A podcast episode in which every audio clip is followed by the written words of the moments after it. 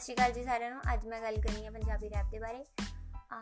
ਪਹਿਲਾਂ ਜਿਹੜੇ ਪੰਜਾਬੀ ਸੌਂਗਸ ਹੁੰਦੇ ਸੀ, ਉਹਨਾਂ ਵਿੱਚ ਰੈਪ ਸ਼ਾਇਦ ਜ਼ਿਆਦਾਤਰ ਇੰਗਲਿਸ਼ ਹੁੰਦੇ ਸੀ, ਜੋ ਕਿ ਮੈਨੂੰ ਲੱਗਦਾ ਤੇ ਅੱਜ ਕੱਲ ਦੇ ਜਿਹੜੇ ਪੰਜਾਬੀ ਸੌਂਗਸ ਆ, ਉਹਨਾਂ ਦੇ ਵਿੱਚ ਪੰਜਾਬੀ 'ਚ ਵੀ ਰੈਪ ਹੁੰਦੀ ਹੈ ਤੇ ਜ਼ਿਆਦਾਤਰ ਪੰਜਾਬੀ 'ਚ ਹੁੰਦੀ ਹੈ, ਜਿਵੇਂ ਕਿ ਕਰਨ ਔਜਲਾ ਦੇ ਗਾਣੇ ਵਿੱਚ ਹੈ।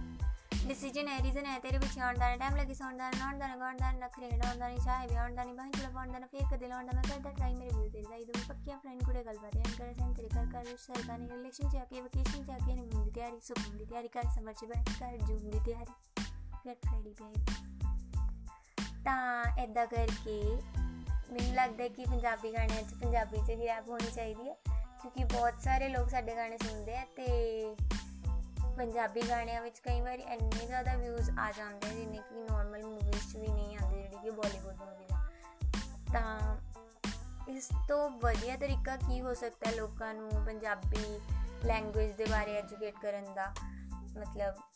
ਲੋਕ ਪੰਜਾਬੀ ਗਾਣੇ ਬਹੁਤ ਸੁਣਦੇ ਆ ਤੇ ਮੈਂ ਵੀ ਬਹੁਤ ਸਾਰੇ ਪੰਜਾਬੀ ਦੇ ਜਿਹੜੇ ਲਫ਼ਜ਼ ਆ ਮੈਂ ਗਾਣਿਆਂ ਤੋਂ ਨਵੇਂ ਸੁਣੇ, ਜਿਹੜੇ ਕਿ ਮੈਂ ਪਹਿਲਾਂ ਕਦੇ ਨਹੀਂ ਸੁਣੇ ਸੀ। ਤਾਂ ਮੈਨੂੰ ਲੱਗਦਾ ਕਿ ਜ਼ਿਆਦਾਤਰ ਹੈ ਪੰਜਾਬੀ ਸੁਣੀ ਚਾਹੀਦੀ ਹੈ ਦੈਟਸ ਆਲ ਤਾਂ ਮੈਂ ਅੱਜ ਦੇ ਪੋਡਕਾਸਟ 'ਚ ਬਸ ਇਹੀ ਗੱਲ ਕਰਨੀ ਸੀ। Bye bye